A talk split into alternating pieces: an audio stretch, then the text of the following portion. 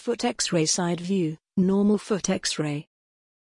Normal foot X-ray, a standard foot X-ray side view is an important part of any diagnosis. It shows the foot from the front and back, which is practical. This is the view a physician will usually use for patients who have problems with their feet. The normal projection shows the foot from the opposite side. In a case where an abnormality is suspected, the doctor may prefer to use an oblique view. This is a more detailed view. Another X-ray view is the weight-bearing lateral view of the foot. Normal foot X-ray, this is the Salzman view. This tangential, postero-anterior view shows the hind foot and its weight-bearing relationship to the leg.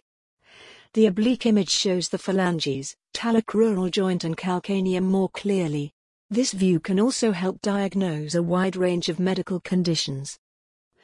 The lateral view is the best way to evaluate the talocrural joint and the base of the fifth metatarsal.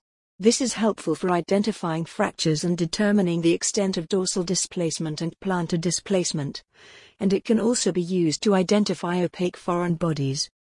A large foot can make the lateral view difficult to interpret, so a foam block is used to raise the foot. The normal foot X-ray side view is the most common type of lateral view of the foot. It shows the interphalangeal joints and the medial cuneiform bones, which are particularly visible from this angle. The lateral tarsals, the calcaneum, and the sesamoid bones are other commonly examined areas of a lateral foot X-ray. The lateral foot X-ray side view is a vital part of the normal foot. Normal foot X-ray, it provides the best visualization of the foot's medial elements, including the cuneiforms, and the medial articulation of the Lisfranc joint.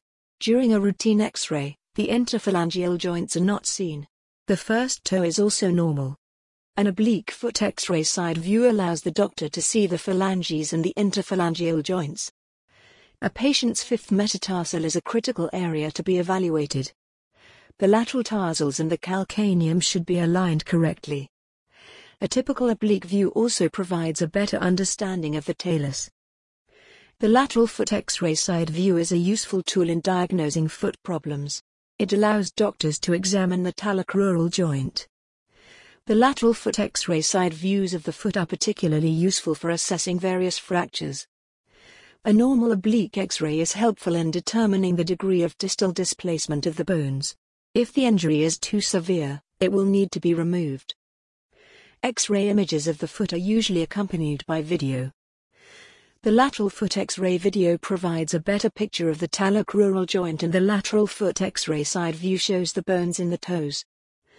The anteroposterior position is helpful in visualizing the medial cuneiforms and the medial articulation of the Lisfranc joint.